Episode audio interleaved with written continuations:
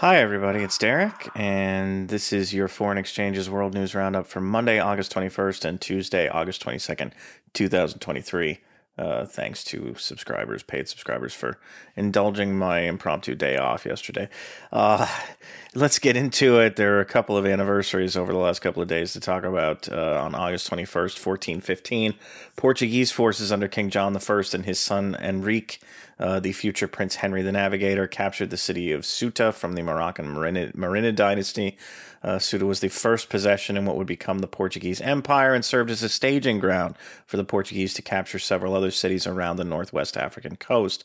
It's a Spanish city today. Uh, Spain kept it after the sixteenth, seventeenth century Iberian Union tragically broke apart. Uh, Spain kept the city for itself uh, in the divorce.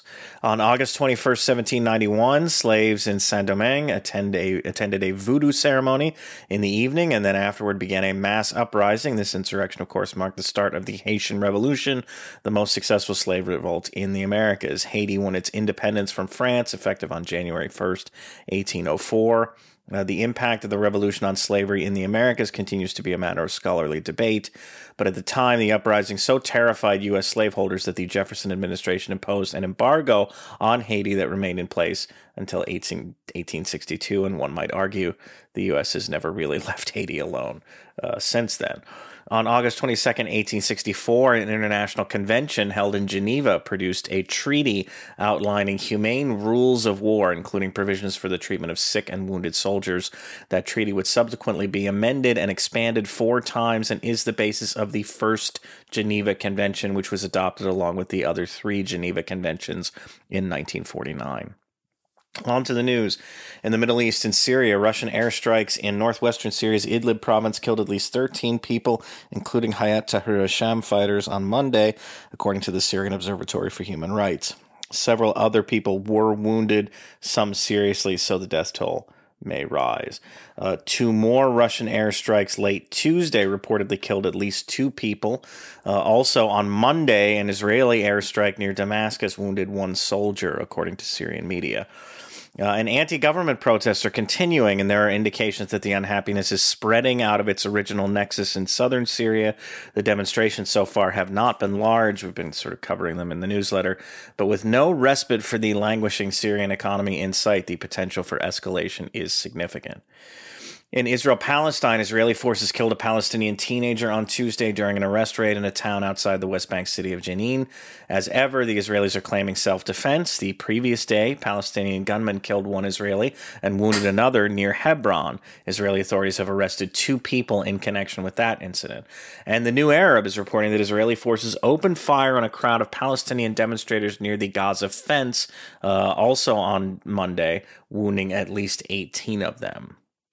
Uh, in the United Arab Emirates, the Wall Street Journal had a little investigative piece this week suggesting that the U A E has been one of the big winners of Russia's invasion of Ukraine. Uh, read you the first couple of paragraphs here. A year and a half into the Ukraine conflict, few countries have capitalized on the economic opportunities quite like the United Arab Emirates, giving Russian President Vladimir Putin's war effort a lift while boosting this Persian Gulf state.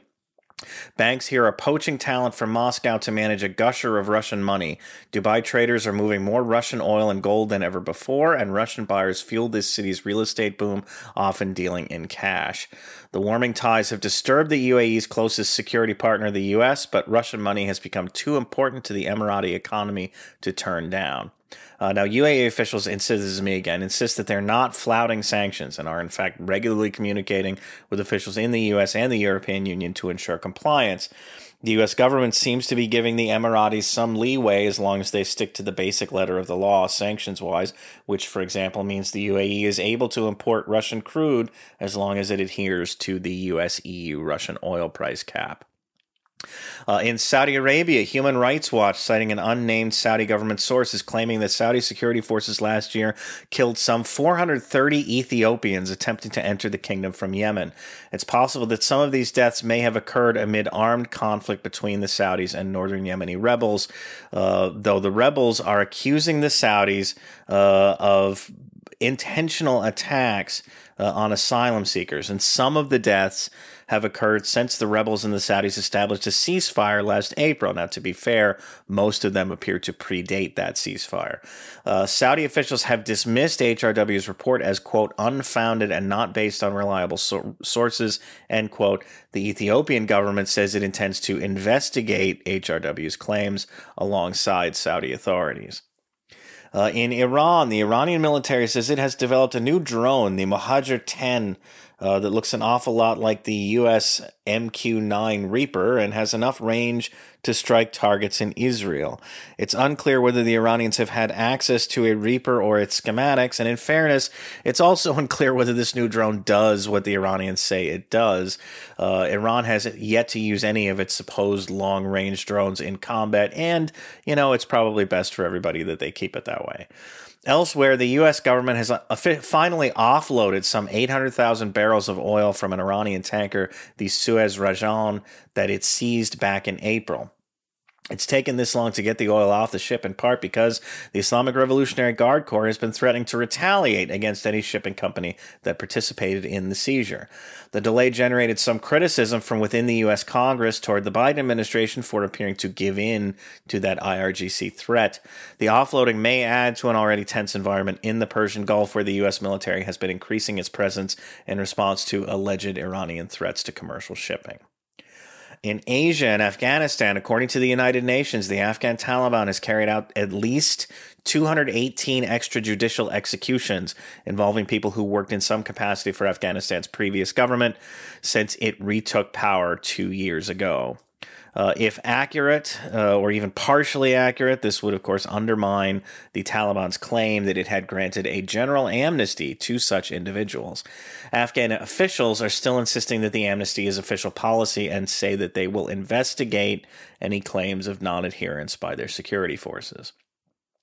In Pakistan, Pakistani authorities say that Indian forces shot and killed a civilian near the line of control in Kashmir on Monday. They termed the shooting unprovoked, and to my knowledge, there's been no response from Indian officials. On Tuesday, meanwhile, Pakistani Taliban militants attacked a security convoy in Khyber Pakhtunkhwa province, killing at least six soldiers. Four attackers were also killed. Uh, in Thailand, that country finally has a government more than five months after May's general election. A coalition led by the Pheu Thai party uh, with businessman Seta uh, Thavisin, sorry if I'm mangling these names, uh, at its head, won confirmation on Tuesday with four hundred eighty-two votes in the combined seven hundred fifty seat Thai parliament. Uh, new Prime, Prime Minister Sreta's uh, eclectic coalition appears to have a majority in the House of Representatives, though its ability to pass legislation is yet to be seen given its apparent lack of ideological cohesion. In advance of the confirmation vote, Pheu Thai figurehead and former Prime Minister Thaksin Shin, uh, Shinawatra returned to Thailand for the first time since he fled prosecution back in two thousand eight to years after a military coup ended his premiership. He was immediately arrested and in theory is looking at an eight year prison sentence, but it seems likely that he returned with the understanding that his sentence would be shortened. Uh, in Cambodia, a new Cambodian government under first-time Prime Minister Hun Manet officially took power on Tuesday when it won unanimous confirmation in the Cambodian National Assembly.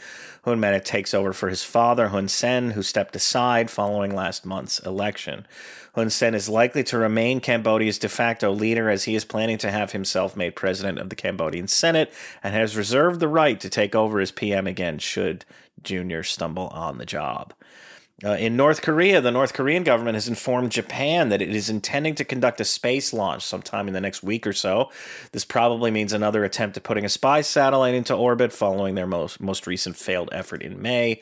North Korean leader Kim Jong-un has made getting a spy satellite into orbit a core national security objective. All North Korean space launches draw criticism from South Korea and Western governments for arguably violating U N restrictions on Pyongyang's ballistic missile program. Uh, in Africa and Sudan, the Sudanese military and the Rapid Support Forces have spent the past three days battling over control of the military's Armored Corps base in uh, Khartoum. Uh, R S F fighters reportedly all but seized the base on Monday, but the military regrouped and pushed them back on Tuesday.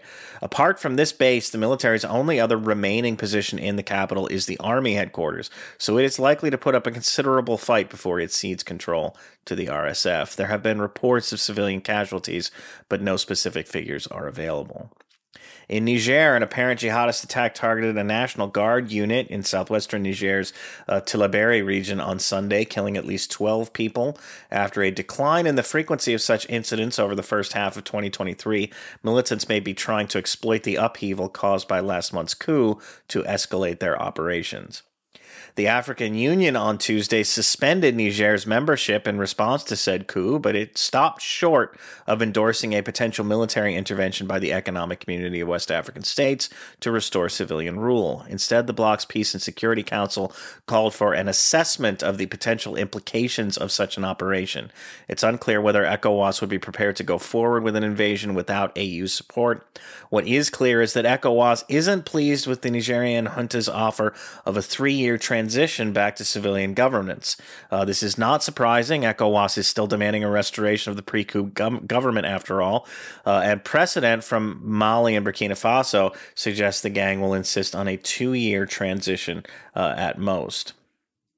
Uh, meanwhile, ECOWAS sanctions, in particular the Nigerian government's decision to cut its export of electricity to Niger, are taking a serious toll.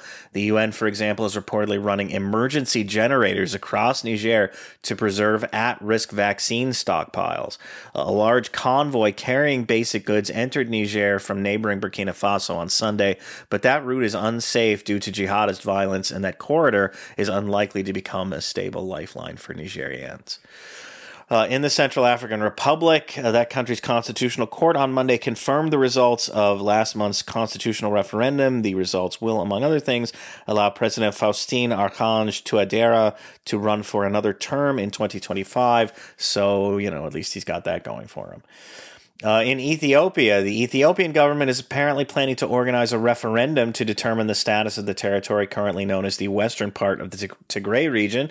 That area has been disputed by the Tigray and Amhara communities for decades, and Amhara regional security forces occupied it during the Ethiopian government's twenty twenty to twenty twenty-two war against the Tigray People's Liberation Front.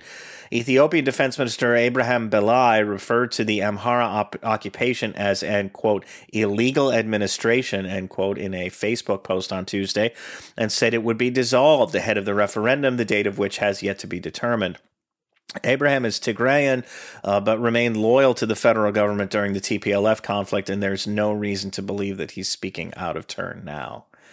In the Democratic Republic of the Congo, militants attacked three villages in the eastern D R C's Ituri province on Monday, killing at least twenty-three people, excuse me. There's no confirmation as to the attacker's identity, but local officials seem to be pointing the finger at the Allied Democratic Forces militia. Uh, in Zimbabwe, voters are headed to the polls on Wednesday for a general election whose headline race is shaping up to be a rematch of the twenty eighteen presidential election between incumbent Emmerson Mnangagwa and challenger Nelson Chamisa.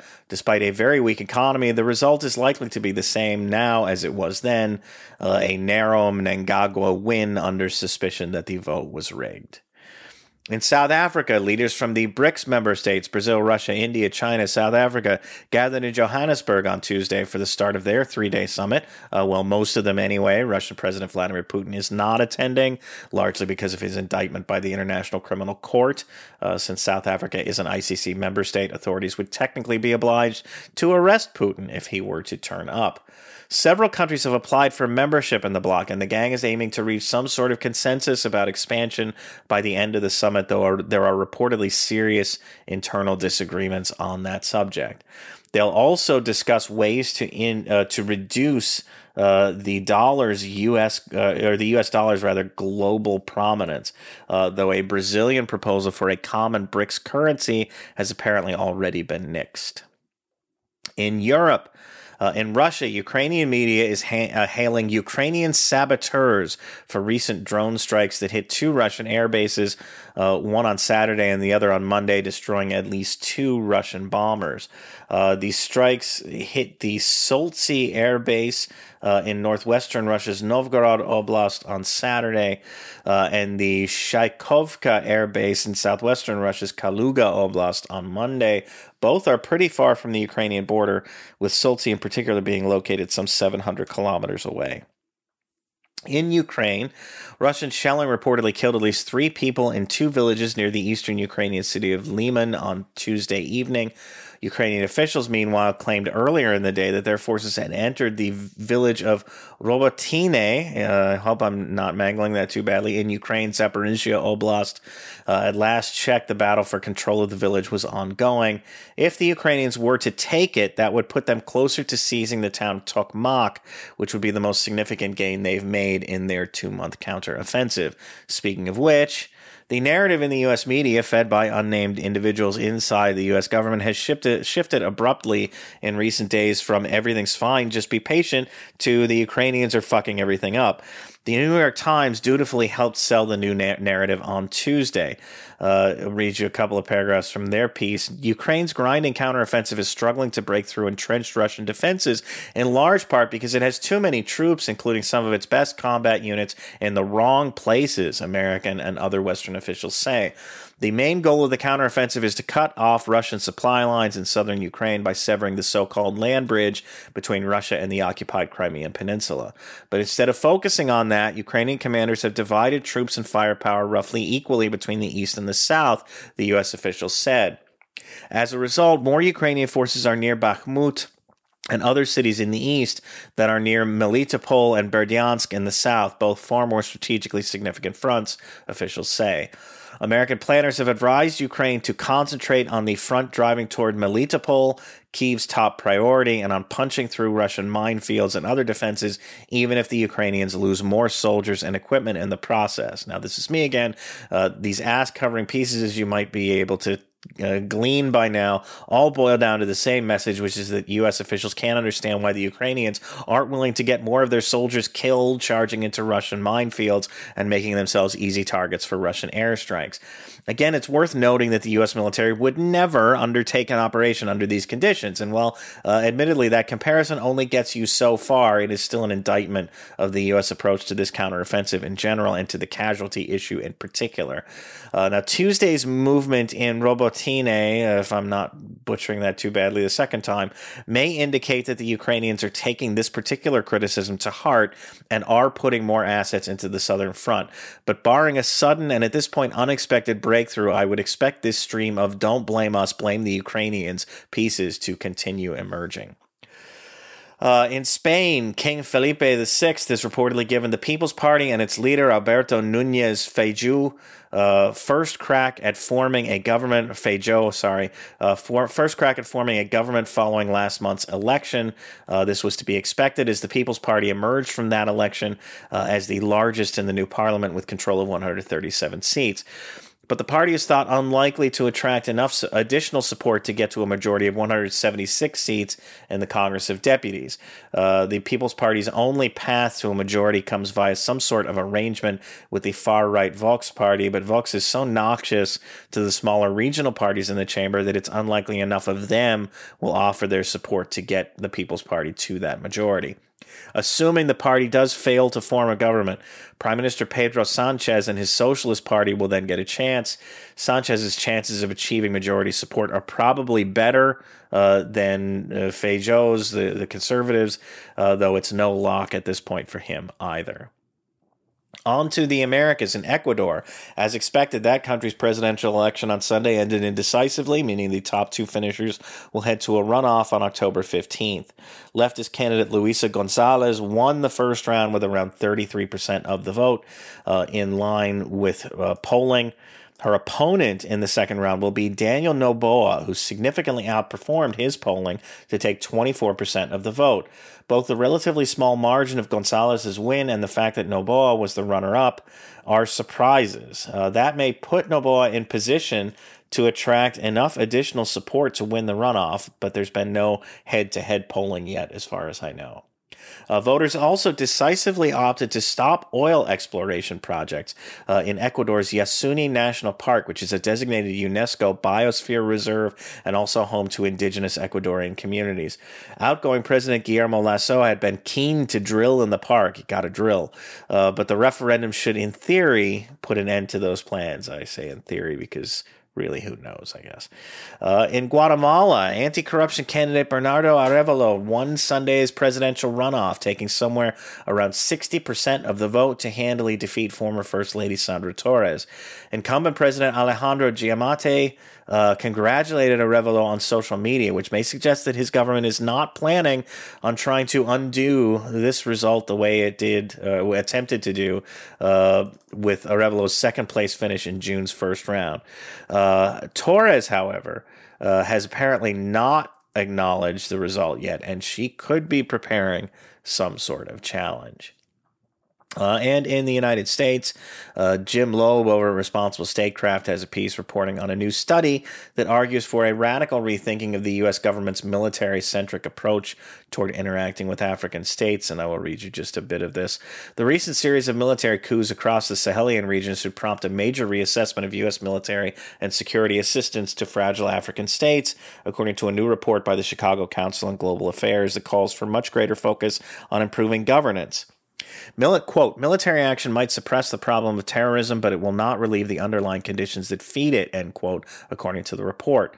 Quote, only improved governance can address these grievances, which means good governance is the foundation for long-term stability. It's time to flip the script, end quote, argue the report's authors. Quote, U S policy in Africa has for too long prioritized long short-term security to the detriment of long-term stability by prioritizing the provision of military security assistance. Yet this strategy has neither produced security in Africa nor reduced threats to the United States and its interests, end quote. Among other recommendations, the sixty-seven page report entitled Less is More, a New Strategy for U S. Security Assistance to Africa, which includes several case studies, calls for, quote, reining in its use of security assistance with partners that fail to demonstrate commitment to the reforms necessary to build long-term stability, end quote. And it worries that the new paradigm of great power competition between the U S and Russia or China could result in even greater reliance on military assistance. Uh, Can you can you even imagine such an outcome? Uh, with that, uh, that's all for us tonight. I want to thank all of you for reading and or listening to the newsletter, and especially thanks to those of you who are subscribed to foreign exchanges, and in particular, those of you who are paid subscribers who enable this newsletter to survive. Uh, thank you so much. Uh, until next time, take care, and I'll talk to you soon. Bye-bye.